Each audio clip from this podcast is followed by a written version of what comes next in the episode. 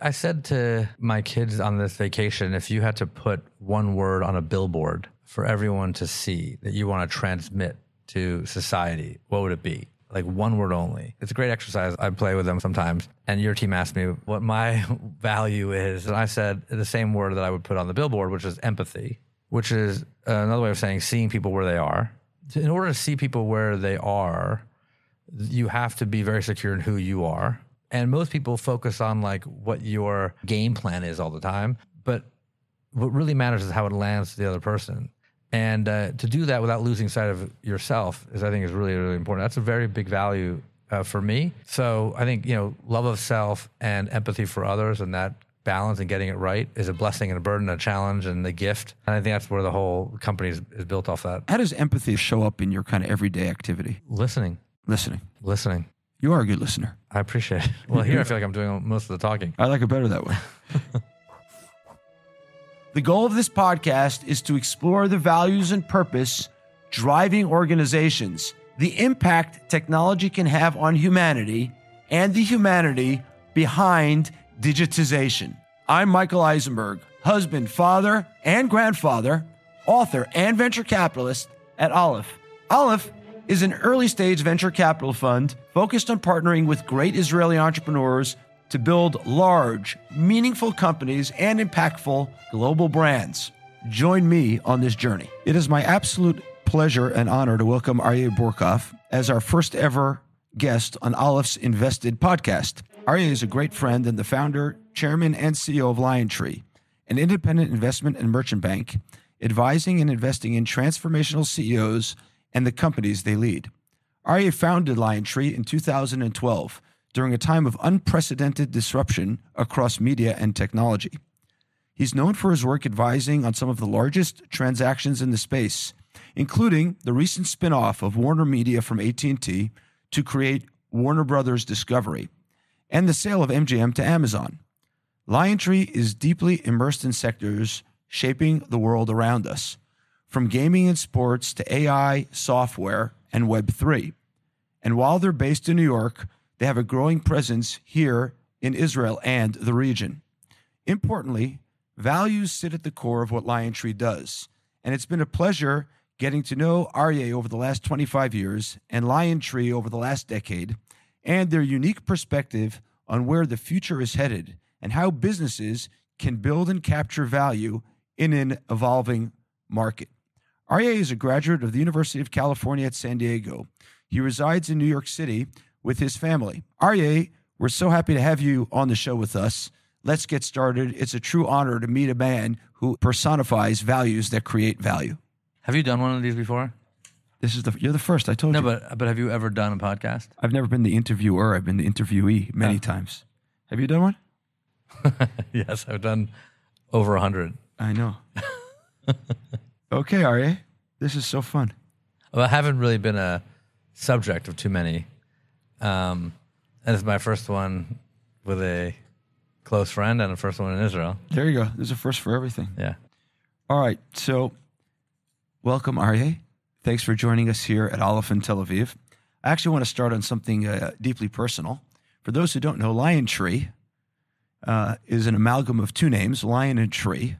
Lion, of course, is the English of Aryeh, your first name, which is a Hebrew word, and and Tree comes from your wife's name, Ilana.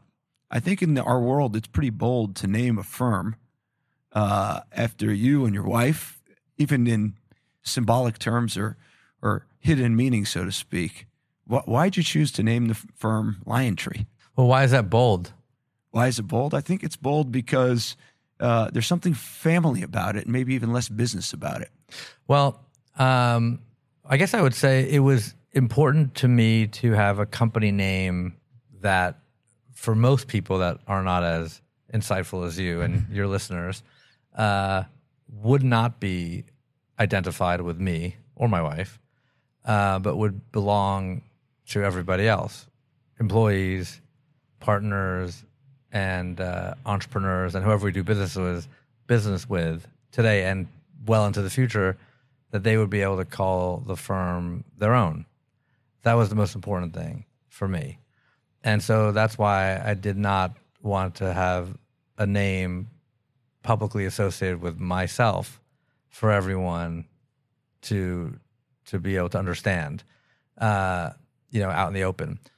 At the same time, I knew it would take blood, sweat, tears, sleepless nights to build it, and I wanted to have it be deeply personal to me and my family uh, in a very inner being uh, way that the that the journey has to be to make it worthwhile, and it would take everything out of me And them, I guess, right? and Shared them, sacrifice. and yeah. them shared sacrifice, and not just and, and the kids too, right? And um, and and it's only fair that uh, that they would be identified with it, and it's almost better that they're identified with it in a sort of private way. Yeah. So you have this, like everything in life, a dual meaning. Um, so for everyone else, LionTree is theirs, and it has many definitions. It has the strength of the lion and the uh, forward ferociousness of moving something forward that has to be entrepreneurial, and the fragility of nature and, the tenderness of what you have to build. Um, and I'd say the deep roots of the tree. the deep roots of the tree you have to go in to go up, and um, which is a real theme for us and for everybody in my view right now. Um, but for me personally, it's always about um, the attachment to to me and the family and what it takes in the sacrifice. One of the reasons I asked the question is, you know, I've been to your conference, Media Slopes, which, as you know, I don't miss. It's my favorite conference of the year. No offense meant to anybody else. Um, but I've said this to you before. It actually almost feels like your bar mitzvah sometimes when I'm there because it really feels like family is invited. Um, and it's all these high powered CEOs and executives from around industry and around the world. But everyone feels like one kind of LionTree family. How do you explain that? Like, am I the only one who feels that way, by the way?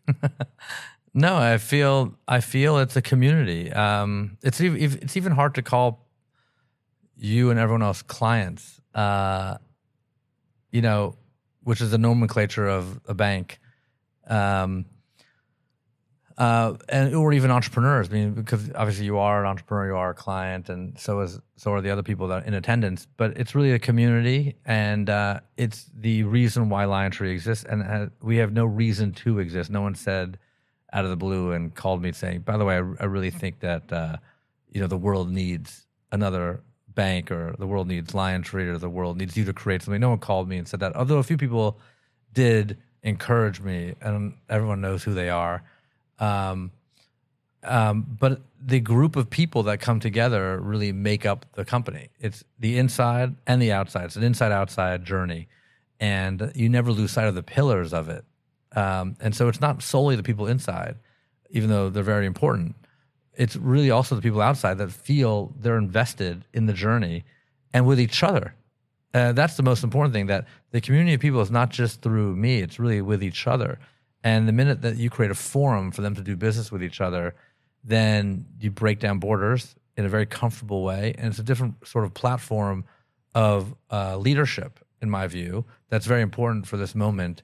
That has an elasticity to it beyond just the product of mergers, acquisitions, raising capital, taking companies public, but also could be a platform for purpose, other things that we don't foresee yet, filling the gaps in our society where there are needs, um, emphasizing certain geographies that are important, that you see trend lines. And to do that and to be a good advisor off this platform for this community, you have to be learning with them and for them ahead of time, in some cases, uh, which is a responsibility. And frankly, the prerequisite for being a good advisor is that your your advice gets very stale if you're not learning. So w- one of the things, you know, or maybe the core ethos of this podcast and what we're talking about is is how values create value. One of the core values I think you and I share, we think about a lot, is trust. Um, you talk about the conference or LionTree as a community. I, I mentioned the word family. Certainly, for communities to thrive, there needs to be trust, and for families to stay together, there needs to be trust. I'm always struck uh, by how there's Chatham House rules basically uh, at the LionTree conference, but they're never you never stand up and say, "Hey, this is Chatham House rules. You can't leak anything," but nothing leaks from there. There's like implicit trust in the room. Where does that come from? And do you think that's actually important for creating economic value for you and for others out of it? You know, it's, it's interesting because people sometimes I'm sure you've had this experience, and so do your listeners, where someone tells you something in a conversation, and it's a very uh, close relationship or a close friendship, but they feel the need to say, "By the way, this is between me and you." And I always say to them, "Well, you, you you're the one choosing to tell me. Like I, I didn't ask you to tell me anything, but like, but then you could say, of course it's between me and you. You can trust that. But if you have to say that, you know, you're obviously they're obviously either saying it because they feel like they have to, or they're they don't really fully trust it, or something like that. But I'm always saying like, by the way, like we don't have to have the conversation. You feel the need to get off your chest, you know, then you're taking the risk that this is a trusted conversation. So there's a certain amount of integrity. There's a, there's a term called tensegrity, tension integrity, tensegrity. Interesting. It's a structure. If you look it up, that has no pillars that holds up this structure. It's almost like when your kids went to a schoolyard and had the structure that you can climb up that had the tension of the structure hold it together. It had perfect integrity of the structure. That's the room. So everyone has the right amount of integrity and tension holding it together, where there is no need for any artificial pillars that you have to sort of like use as a crutch because there's perfect tension and integrity in the room. And when you create that, you don't have to say, by the way, this is between me and you, or no posting to social media accounts. Because if I say that to everybody, then it's like almost like implied that I'm worried about it or that the room is not created properly. And it's supposed to be created properly because of everyone's in, in, everyone's the right everyone's in the right community and doing the right thing. So therefore, I don't have to say those things. So quite obviously, one of your core values is is trust, um, and having people around you that you trust and that trust you and trust each other. What else would you say are your kind of core personal values? Because LionTree is created in your image. Uh, at the end of the day, um, you're the founder, you're the CEO, you're the leader. Uh, you have a great team. I know many of them. Um, but what are your core values on on, on a personal level uh, before we get to the business? Um, I was I, I said I said to I think my kids on this vacation, if you had to put one word on a billboard for everyone to see that you want to transmit to society, what would it be?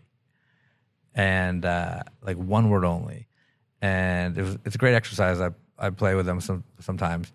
And, uh, and, and your team asked me while you were uh, freshening up in preparation or doing makeup or something for the podcast, uh, what my value is. Some of us are not good looking. What am I going to do? You know, well, my, need help. well, my, my values are, and my core values, and I said the same word that I would put on the billboard, which is empathy, which is another way of saying seeing people where they are.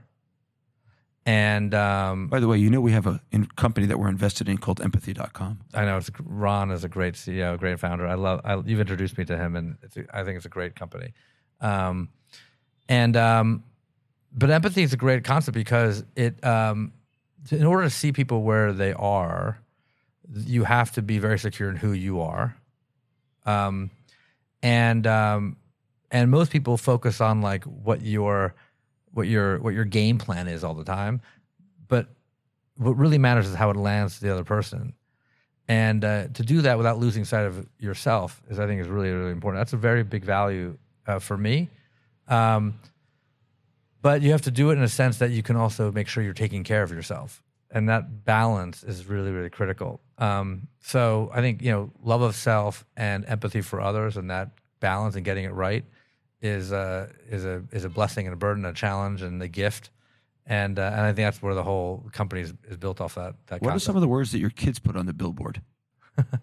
Um, I think they put uh, um, like uh, like you know, charity. They put words like uh, um, confidence. They put words like um, uh, practice. Thing you know, depending on their age. you know, um, but but Dad, don't tell me to study for a test. yeah, Oh, exactly. More words. Exactly.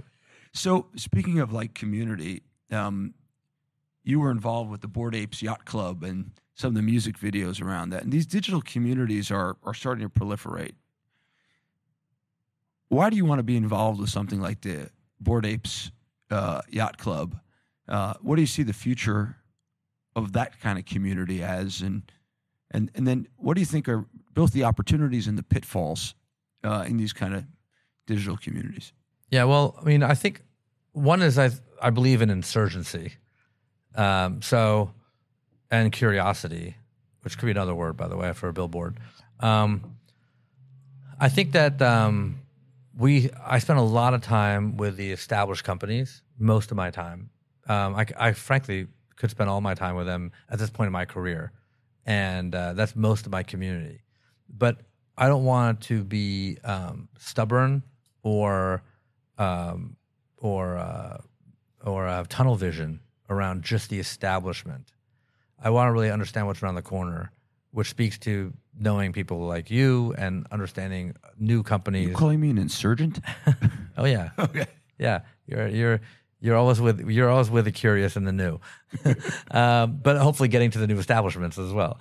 You know, and uh, and uh, but so I would like to know what's around the corner and and, and what could take off. Within that, you're gonna pick up some findings that make it all the way, and some things that are just kind of flashes in the pan.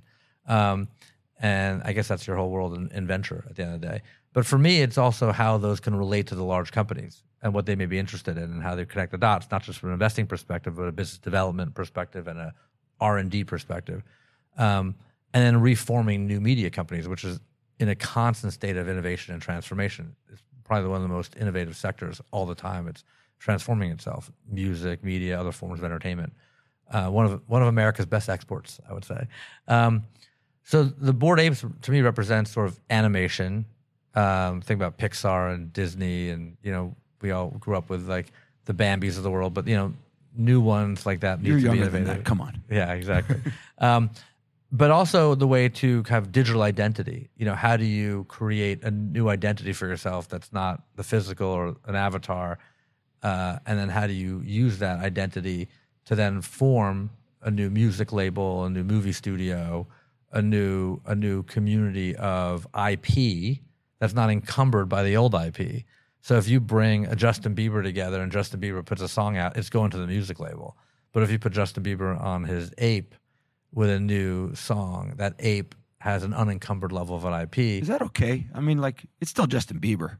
Well, depends. if That's up for grabs, right? So, like, can you create a a new level of communities and labels and music and media companies and art companies and fashion companies and commerce enterprises with a with a simulation than just the kind of age old infrastructures that we're living in today? A sort of restart. I mean, but, but, I think about this. Like, there's there's real Justin Bieber and fake Justin Bieber. There's like, is that the same person? Is it some sort of digital twin, or is it like a different person?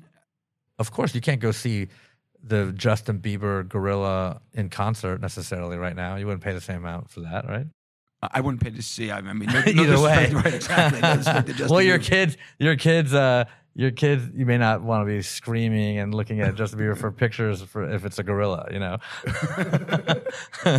uh, no, but I think there's a chance to create these new communities and uh, and new media models and gaming and and and uh, sort of like immersive experiences that go to the four billion gamers of the world.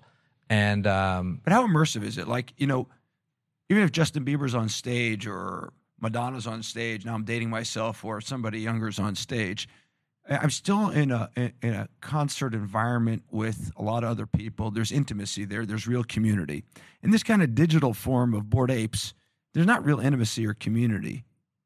Like, why No. be there? No, well, look, I think you need both. I mean, there's there's there's Coachella and uh, things like the MDLBEAST in uh, in Saudi, where you go and you watch concerts and it's fantastic, and you go to a basketball game and and there's immersed there's physical experiences which are irre- irreplaceable, but then you always are doing social virtual experiences, whether it's on you know TikTok or you're doing things uh, that are more uh, you know you know virtual in nature even dungeons and dragons when we grew up and other games you want to play that are uh, that are more fantasy. You know i think you i think people look at both and i think i think the uh, apes and i think these metaverse areas are just another form of escape but i think it doesn't replace the physical i think you need both When we think about all the digital places people have escaped today, do you think we lose some of our humanity in these digital places? yes uh, for sure um, i'm a face-to-face person I know. like I um I mean frankly I did more traveling during COVID than before COVID. Um just because I saw it as a competitive advantage. um, and that I c- trusted myself to create safe spaces more than someone else dictated them for me.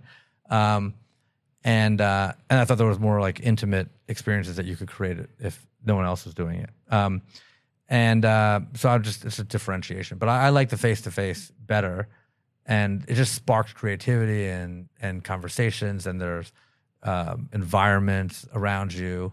Um, but I also like um, you know virtual experiences that are like you know listening to music with your headphones and um, and having some alone time and stuff like that.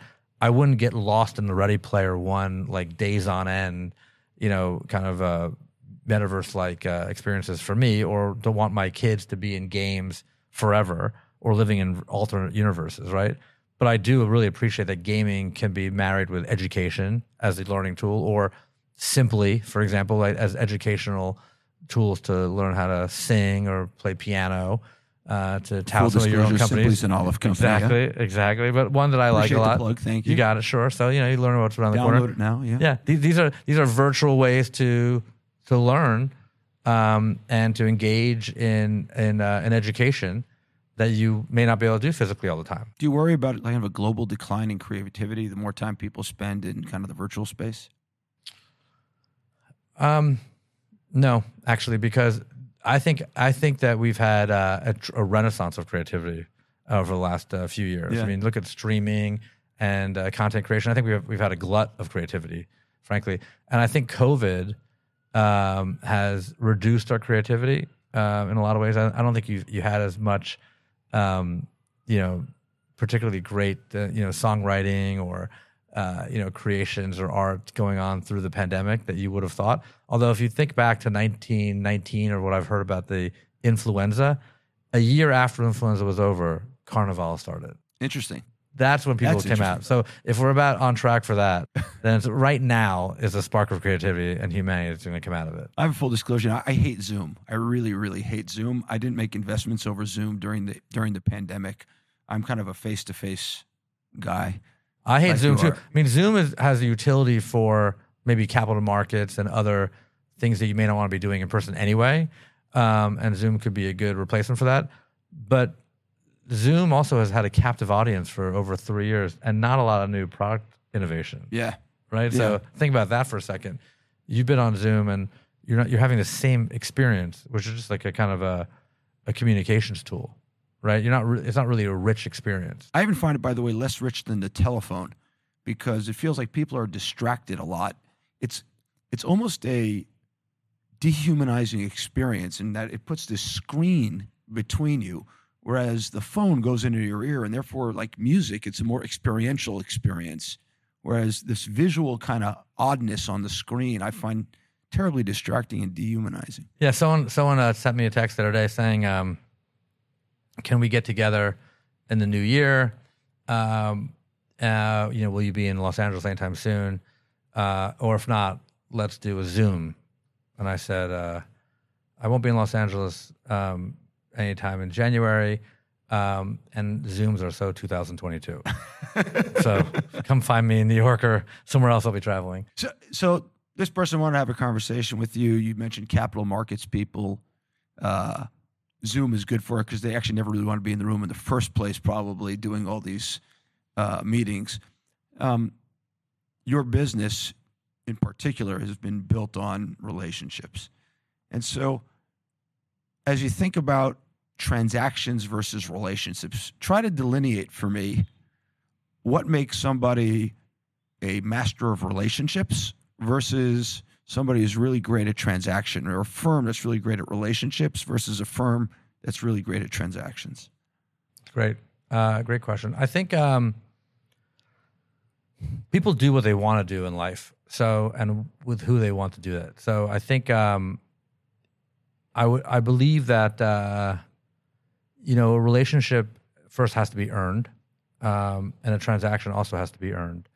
Um, so one doesn't uh, necessarily lead to the other. Uh, they have to really go together. So if you have a relationship, it doesn't mean that you're necessarily gonna be called for a transaction if you don't have experience doing transactions with that person or with that company. Um, So I always say that like um, we want to have enough relationships and the creativity uh, around coming up with ideas for those relationships, as if that that bar is so high that you want to come through for your friends, not that you feel like it's entitled that they're going to call you and say, "Hey, we've thought of something and we're calling you," because there's a certain amount of um, um, competition in this business that you want to see that relationship be, um, um, you know, sort of, uh, you know, justified by your own sort of performance all the time. And uh, at the same time, you want to be treated fairly, right? So, like, I think, I think um, when you're doing a, a, transaction with with a relationship that you have, then uh, you're also going to want to come through for them and uh, and perform on the execution of that transaction much better than just sort of like calling it in. So I think everything goes back to quality and care and the community and coming through for the, the people that you're working with in a in a way that's um, that's very that's very uh, that's very high standard. Um, but I don't think that we're going to do every transaction with the people that we that we work with. I think they're going to do the deals with the people that they should be doing deals with, and that we're going to have to work very hard to earn our keep every single day. And that goes back to creativity and coming up with the best ideas. But that's informed by the fact that we should know each other really well. We should know their goals and objectives. And that takes a long time to get. So if we know what the objectives of those CEOs are or the investors are, then we should have a head start in knowing what the transaction should look like and should have a better and trusted uh, dynamic in trying to get them done for them. David Zaslav, the CEO of Discovery, I know said about you that you really get people. You get that it's not a transaction. You kind of get the creativity around it. I assume that was in the context of the Warner uh, media deal. I think there's something else which I want to dig into, which is how do you think about the difference between how you build a firm for the long term versus how you build a firm for transactions of the short term? And, and are they radically different in the way you choose to build a firm? Yeah, so I, I always say, uh, well, first of all, I have to say that, you know, transaction in of itself, transactions in and of themselves are important. Yeah, they pay the bills. They pay And the, the bills. bankers. They pay the bills, and um, you know you have you have to um, be commercial um, about uh, doing business, and you have to also know how to you know get things over the finish line. Everyone in these businesses, you know, are do have um, constituents and uh, and uh, do have shareholders and stakeholders that they're counting on In your case, it's your family. You better get it right. well, yeah, but or employees or like you know the uh, or the future the future constituents of the company. But I'm saying the CEOs have shareholders, and if they're entrusting us to do transactions with them, then we have to make sure that we come through for them. We don't we don't want to we want to be an additive dynamic to that. So I think transactions are important. Um, you just want to have a lot of shots on goal for it. My point is you don't want to make decisions for the here and now at the expense of tomorrow. If you look at any company that you invest in, and you determine the valuation of the company, and you look at the discounted cash flow model of that company, 80 to 90% of the valuation is in the terminal year, which is determined by the perpetuity growth rate, discounted back. 100%. Right. So that means you have to figure out what that business looks like in the nth year at the end of the day. So if you're making decisions based on what that business looks like at the end of the day, discounted back, that has the highest amount of opportunity in that nth year. That's how I think about LionTree. What's the best opportunity I have for the company at the end of the day? And if I defer towards that moment, if I'm afforded the opportunity to defer, which goes back to liquidity and paying the bills and having the right people in place, then I'll have a better outcome to play long. It's really hard to do that. Most people can't think that way at the end of the day. I mean, quarterly bonuses, annual bonuses. I mean, most people don't think that way. How do, how do how do you kind of keep yourself on that road to think that way? Well, on one on one level, it's a it's a it's a the mindset of an equity holder, right? Just to be, you know, more just financial about it. It's if you're building enterprise value and you're tr- and you're incentivized by by the growth of the value of the enterprise, and you own the equity of the enterprise. That is how you should be thinking about it, right? Because you're incentivized to go long term to build the equity value, right? If you're incentivized to maximize cash, um, then you may not be thinking that way. Um, but I kind of think that um, you know cash um, tomorrow may have more opportunities that you don't see than cash today. What do you mean by that? Meaning that um, it goes back to uh, to go back to uh, the uh, the tree of prosperity and uh, and your devar Torahs and everything else. So like Yosef. So if you have seven years of uh, plenty followed by seven years of famine, um, and you were smart enough to know how to save up during those seven years of plenty, and you had a differentiated edge during those seven years of famine, and you knew how to create systems and frameworks to sustain. See, I read the last one, right? Vayigash. to sustain, um, then you may have a competitive edge in markets and periods of time where that cash is more valuable in the future for opportunities that you don't see today. And there's some optionality around that, right? And I like that because when you build businesses at the beginning stages, you have to you have to sprint very fast to make sure that you have a, a successful startup, maybe even scale up. But what you're really trying to get to is an opportunity to walk briskly and have a very efficient long-term enterprise that that has sustainable value. That's really what you're trying to get to. One of my takeaways from what you said is you're actually pretty excited about the years of famine we have upon us right now in this down market. Is that is that fair? Sure, I like the I like the more challenging moments. Because it brings out creativity, brings out creativity, makes people more raw. It makes you understand what your competitive advantages are. It leans on your community. It shows what real value is. Shows what real value is and values are. And values are right. You, scarcity is scarcity is a much bigger and better catalyst for decision making than I think abundance. I totally agree with that. Why do you think so? Because you have to make choices. You have to prioritize. There's a rabbi who I always admired. His name was Rabbi Nachum Rabinovich. He said, Hard decisions are not between good and bad options and good and good options. They're between the lesser of bad options. And scarcity brings that out. I have to make the choices of lesser of bad options, and it forces creativity so if I can invent maybe a third option. That's right. The hard the hard thing is the shift. The hard thing is when the scarcity starts to move to abundance or the abundance moves to scarcity. It's the delta.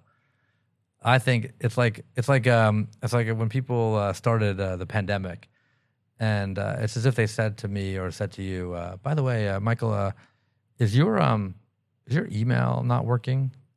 And you said, "No, no, no, no. Um, my email's not working either. Like the the whole broadband system's down. No one's email is working."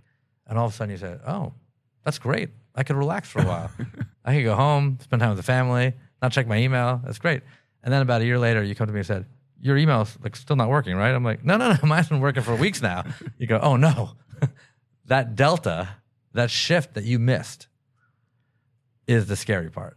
Did you find that, by the way, during this is a side point, but like during the pandemic, you found out kind of what people's true character was on some level? Because of the scarcity, because of the distance.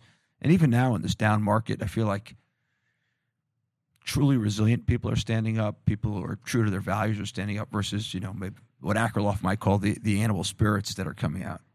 Yeah, I mean, I like, I mean, it goes back to humility, right? Like, I think um, humility creates power, um, not the other way around. Um, and um, I think that um, I think if if a scarce period of time or a challenging period of time helps, uh, you know, highlight that humility or helps the sheen come off, then you see people's character. But I think it's just helpful to get to what ultimately I think is a great business uh, value, which is self awareness. So how do you do that? So so you're doing billion dollar transactions or multi billion dollar transactions. You're in the CEO's office and boardrooms of Fortune 100 companies. Um, you're running around the world talking to capital providers, which we'll come to in, in a second. Like, how do you stay self aware and humble in, in that environment?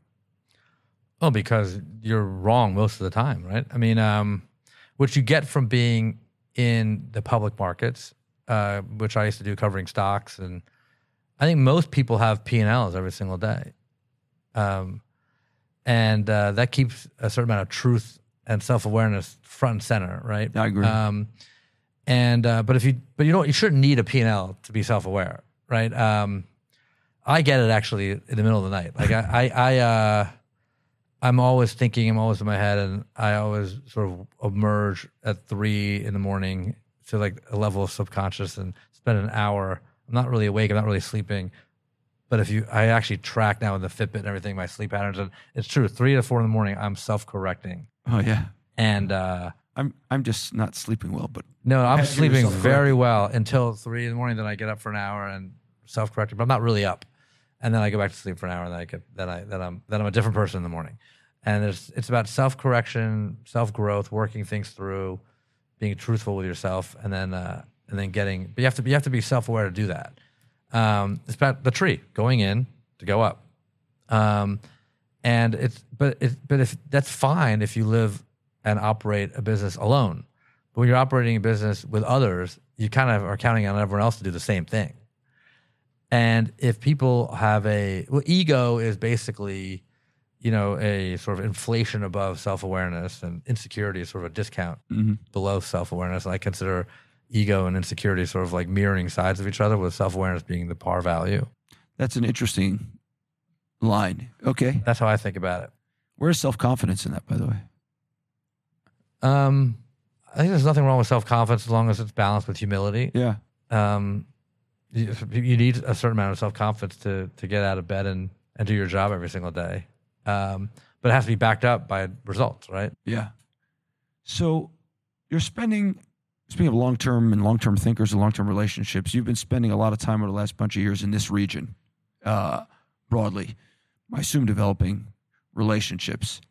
When you look at this world going forward, uh, there's obviously been the Abraham Accords, which have connected uh, the United Arab Emirates, Morocco, Israel, Sudan, and maybe who knows, maybe Saudi Arabia in, in the near future.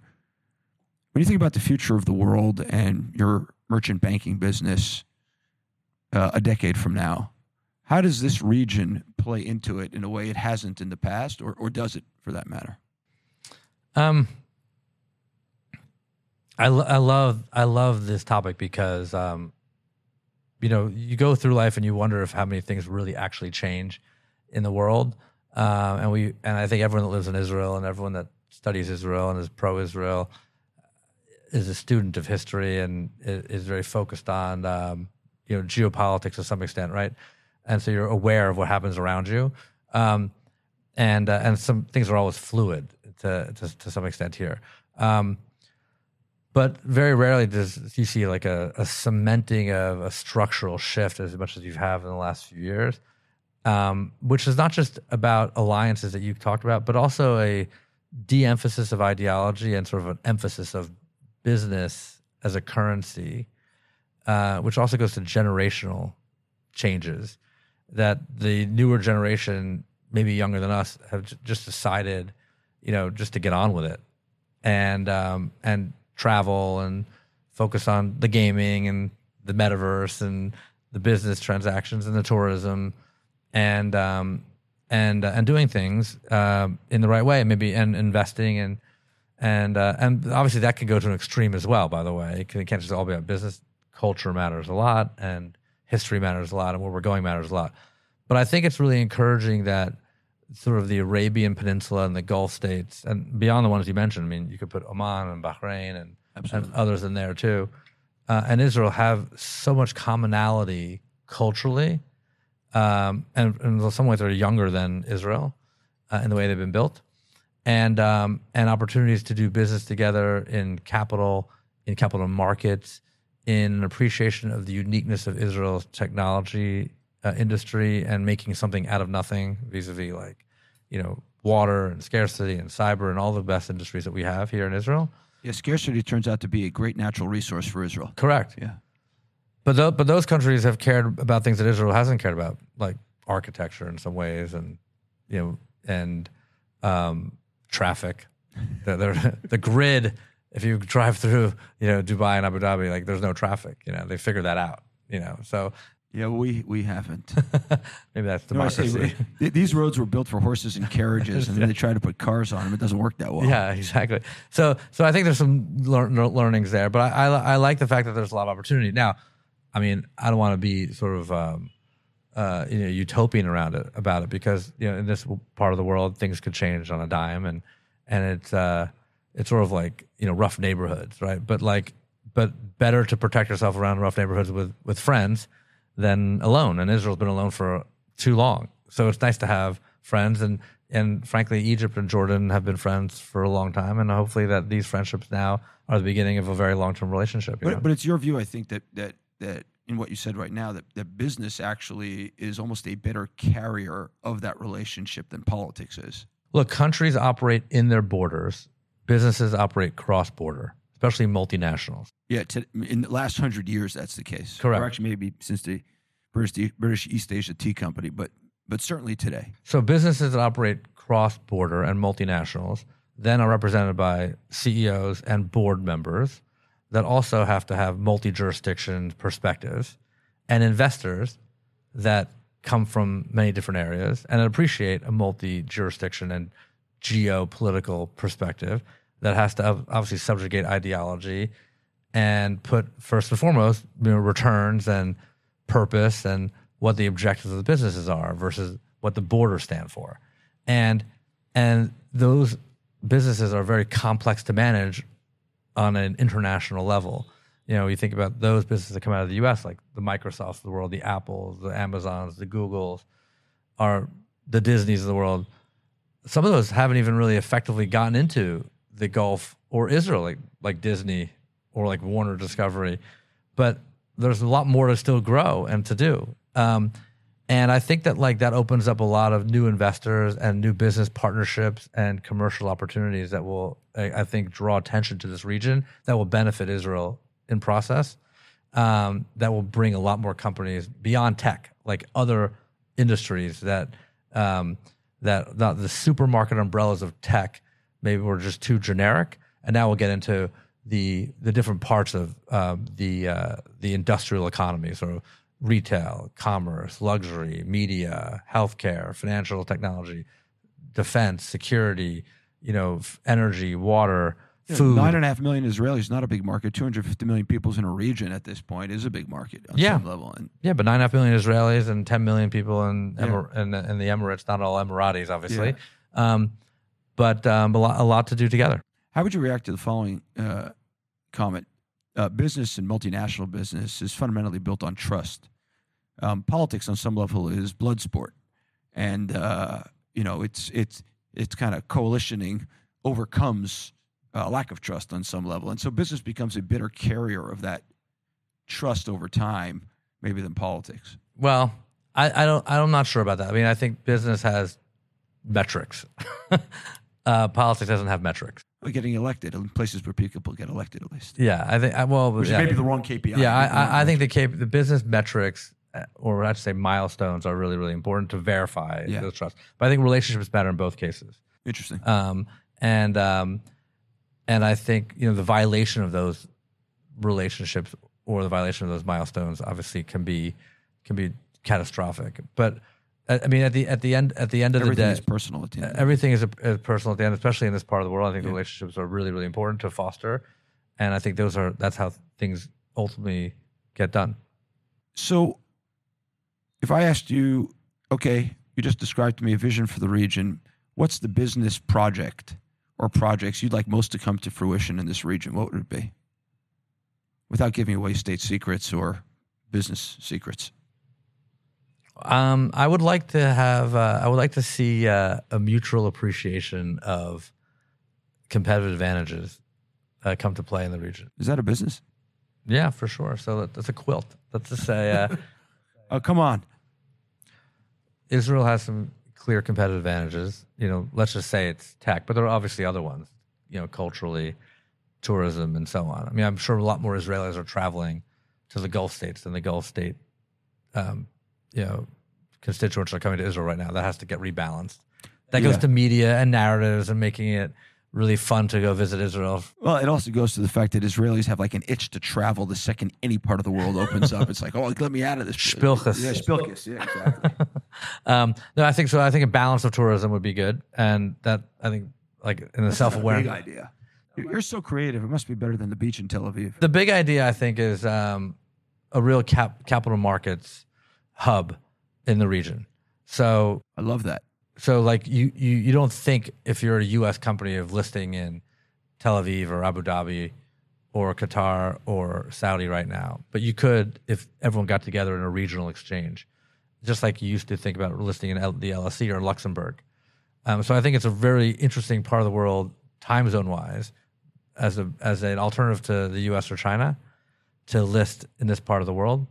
Um, The, the new London, the new London, the new Europe, the new York. to, to season companies longer here, uh, with a, with a really interesting um, um, emphasis, which is based on growth and tech and you know long term capital associated with it.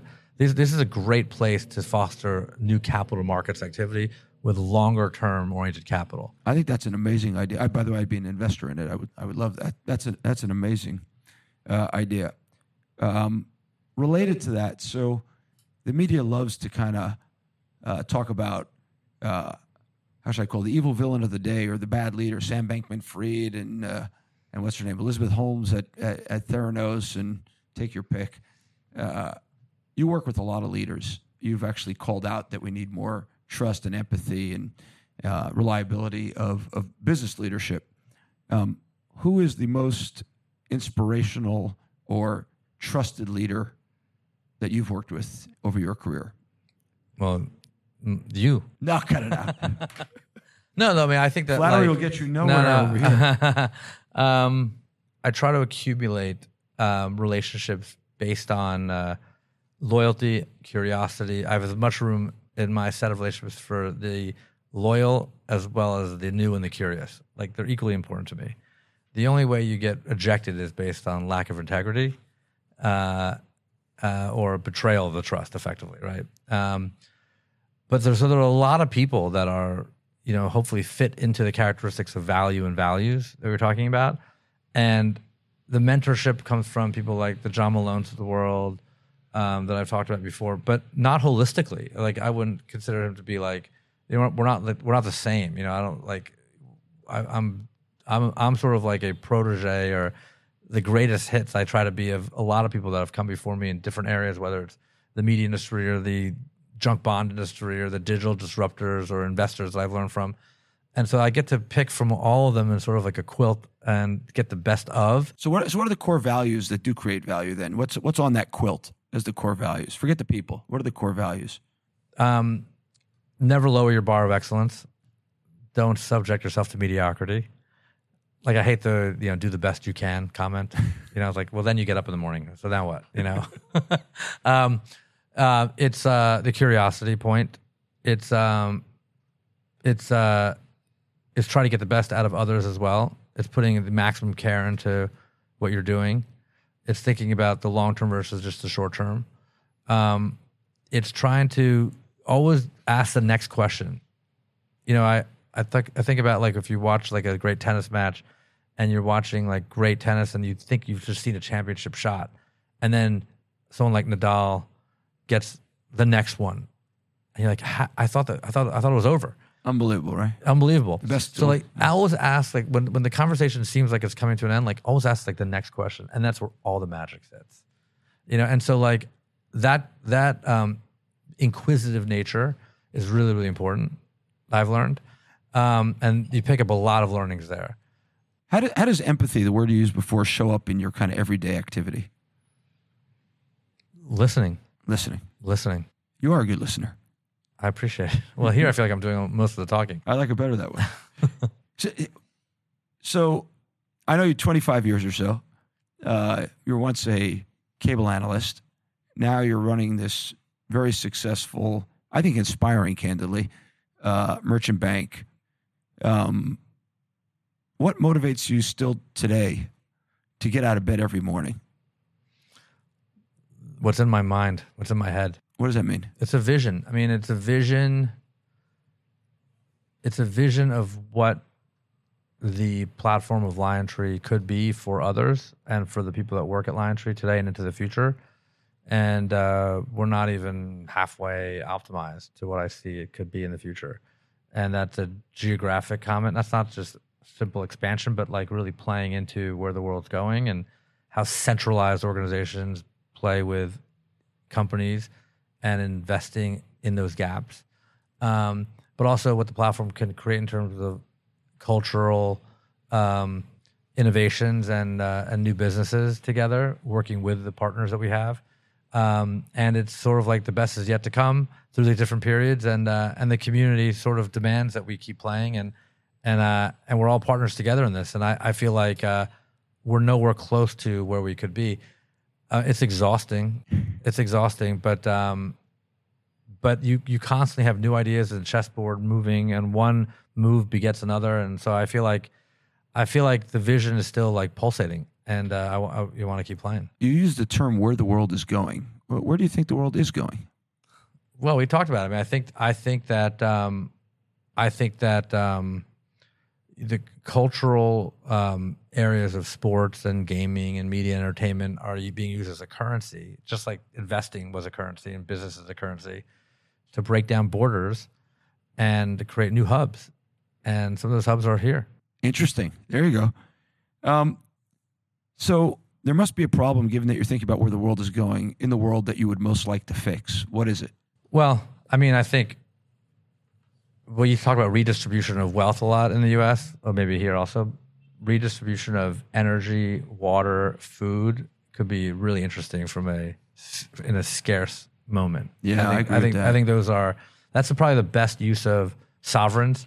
You know, where you're really supplying um, is it redistribution or or new new generation? more efficiencies, more efficiency. yeah, more efficiencies and redistribution. Because I think you know you have to get to countries like Africa or continents like Africa, sorry, and um, and other areas. I think the other thing that's interesting is population uh, trends. I mean, China's population is on the downward trajectory, which um, I think the only the only area where population is really truly growing is Africa and, in the Middle East, and the Middle East. Um, Israel in particular, but there are other places too. Okay. Okay, so I think it'll be interesting to see like how the world's going to redistribute some of these essential resources as population demographic shift. Frankly, even changes like voting patterns. Like in the U.S., like post the pandemic, a lot of uh, people have moved around the country. Yeah. You know, people used to know which state voted red, blue, purple. Like I think a lot of the things will shift in the next few elections. Yep. Be interesting to see. Pollsters may have to earn their keep finally. Yeah, exactly. You, know that that question of global growth when demography is slowing down and everywhere but the Middle East and Africa. Do you think like we're in a period of of, of declining growth because of that economic growth? Yes. We are. Yes. How does that sh- reshuffle the deck? Um, we're in a period of declining growth with higher costs of capital, both together. Um, and the question is like where the growth, where the next cycle of growth truly comes from. And then how you value enterprises when metrics are in decline. So think about the valuation of that enterprise over the long term and assigning a perpetuity growth stress growth rate. Right. When more that- people are dying than being born. Correct. And from a business perspective, you know, when the near term metrics are in the negative, how do you know what positive number to assign to the last year? That's a great comment. if it should be positive. And if it's not positive, then you should then shift your attention to the short term versus the long term and get what you can get today, which is transactional. And so my so then forget everything I said, right? And then just go get it for the here and now because there is no tomorrow. And then your value system is going to shift completely or it's going to really test who can have a purposeful values oriented life in moments of scarcity. Like, when they're scared about the long term. yeah, I mean, or when, pessimistic about the long term. which is totally fair at the end of the day. I mean, if you don't have excess discretionary income and you have to worry about paying the bills, is it really fair to ask them to focus on things like ESG and climate change and all these all these world problems? Is it really fair to ask them for that when they have to put food on the table for their kids and pay the energy bills and water and everything like that? As you know about me, I think that ESG is a bag of nonsense. First of all, because it has terrible metrics, uh, has no metrics really, and it's just like a virtue signal with that where people express their values at somebody else's expense, right? Uh, to your point, people can't pay their their bills, but we should go do something for ESG. So I, I think that kind of stuff. Again, if you want to be a values based person and a values based investor that creates values or values based business that creates values, express your values and grow the pie. Don't do it at someone else's expense. But but let's get but let's double click on that for a second. So like, it's really hard for a public company to squeeze ten percent of growth out of an existing enterprise every single year. 100%. It is really hard. For a growth company or a venture company, maybe it seems easier. But if you're a public company and you're established and you need to grow 10% to get a an outperformance level of your stock price, that is not an easy thing to do. And it will be increasingly difficult over the next few years. Agreed. So then how do you, you know, how do you, um, how do you deliver, how do you find that growth? Tell us. Well, it goes to what's what's structurally um, an area of growth in the economy versus what's cyclical downturn in in hopes of a future recovery. Does it also have to do with the incentive structures, maybe? Maybe Yeah, what would you change in the incentive structures to make it work? I don't think it's the incentive structures right now. I think we're in an economic slowdown with higher cost of capital, and I think we're in a a redistribution of supply chains, which increases the fundamental cost structures for companies. And then I think you have too many companies that have to reconsolidate to create economies of scale and give themselves a better advantage on the ability to generate profits and growth um, without having as much competition as they have today. So I think a, a reconsolidation of industries will be very, very important. But structural areas of growth right now, security, cyber, um, scarcity driven industries like water and energy, like we talked about, food, those are structural areas of growth. I think commerce is still an area of growth. You know, gaming, sports, consumption patterns like that. But but for major companies, uh, I think you have to give yourself an advantage by growing down, creating cost efficiencies, and um, and really focusing on profitability. Sometimes much more than even scale. For our listeners, Aryeh's annual letter was called Growing Down, which is just a great title Thank for you. a letter based on the tree growing its deep roots, but also based on Ethics of Our Fathers, the, the great Jewish text, which uh, offers some great clues into how to do that. Um, just to go back to your point about a shrinking global population, which impacts growth. So you're a father of four. I'm a father of eight. There's a lot of people out there not having kids, and even if they're having them, it's below the repopulation rate of 2.1. Why, why do you think people aren't having kids today? Um, you have double the amount of kids that I have. That's incredible. um, well, I don't know why people aren't having kids these days. Um, it's a good question. Um, you grew up, I think your parents were academics. Yes. Um, you didn't come from money. You've built this amazing business yourself. Like, we look back and say, how did I do it? How'd you do it? Step by step. I mean, I view it as a very methodical career build so far. Um, I mean, started with a decision just to be a specialist versus a generalist, uh, meaning a generalist approach, which is nothing. There's nothing wrong with it, which is like, let's say, like a banking training, um, or learning how to be a uh, sort of, you know, educated in corporate finance, for example. I uh, I sort of deferred that to later. I want to understand an industry early on and stick with it. And I knew the longevity of that industry knowledge would, would accrue to my benefit over time. And is again playing the arc of life and and that and that curve. And so it, I was assigned, you know, media communications technology early day one, effectively. And so I knew that learning the people, the content, the fundamentals, the capital structures around those companies, the people, the pattern recognition would would give me an, an advantage over time, and I would keep learning around it. Um, so that specialist dynamic and that confidence that I had over time that I knew that industry would allow me to take risk in other areas. So the more confidence I felt in one place, the more risk I could take in other places, I love that. which is like learnings effectively. Um, put yourself at risk someplace without starting over per se. And that was products. So I started in high yield bonds, then I went to equities, then I went to banking, but all in the same industry segment. And then that allowed me to to contribute while I was sort of leaning on people until I rebalanced. I love that. So you're like a media expert, a telecom expert. Uh, I'm on Twitter. You're not, as best I know. No. Instagram is your social media of choice, I think. Yeah, it's my expression. Why? Why Instagram? It's a unique journey for me um, that I get to travel and do business with these uh, relationships in these great places that are culturally significant uh, in these industries, whether it's art, fashion, music, um, in these great uh, cities around the world, and uh, and they're beautiful um, pictorials. So um, I try to express that journey rather than them being uh, lost.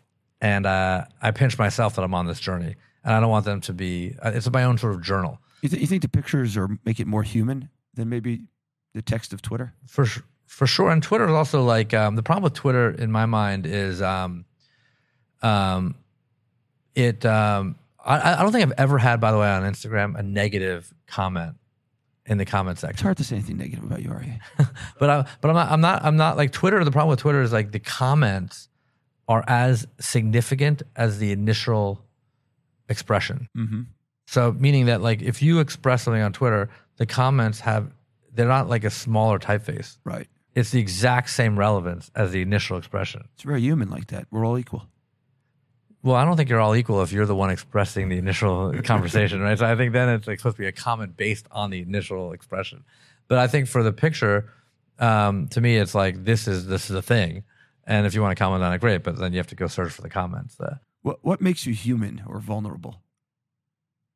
Oh, I mean the mirroring of the mirroring effect you have on others, and that they have on me every single day. I mean, uh, you know, my entire life is in relationship to to others, um, and um, you could you affect people in an inspirational way and a as a leader, but also as a partner and a um, facilitator of people's businesses, and then they affect you in in the way that uh, you feel a part of that or not. And sometimes you can be very disappointed um, by people all the time. It's very hard to deal with that Is there something that makes you cry?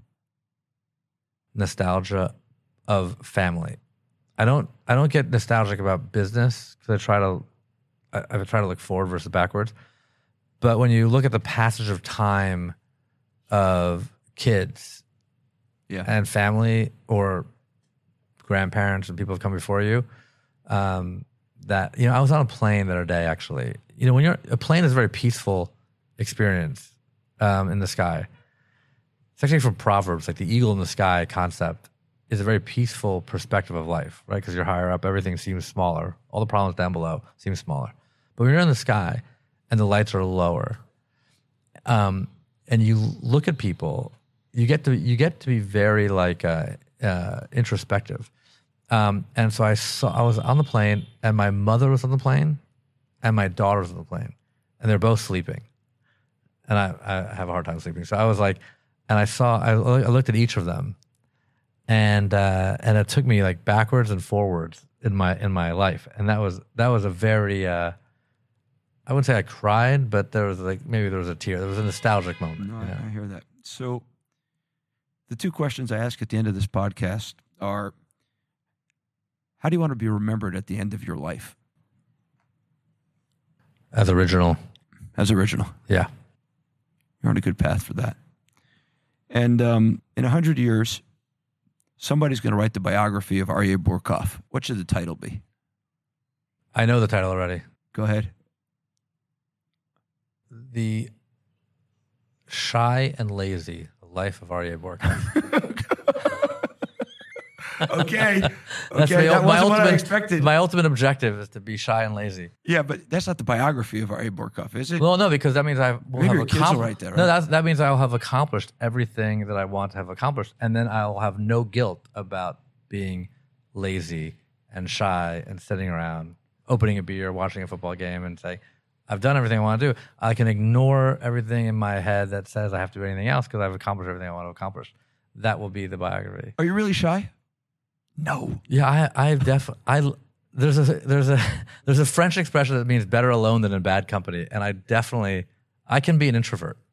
Maybe that's different. Maybe it's different from being shy. Um, The life of an introvert. What? Everybody knows. What? It's a it's a big misnomer about me.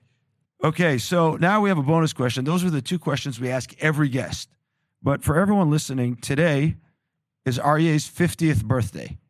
And we're recording this on Aryeh's 50th birthday. And in Ethics of the Th- Fathers, Pirkei Avot in Hebrew, which Aryeh quotes in his annual letter, because he's 50, it says, At age 50, you have now reached the age where you give advice. So, first of all, what's your resolution for the next year? The the Grand Rabbi of Lubavitch said, make a resolution for the next year.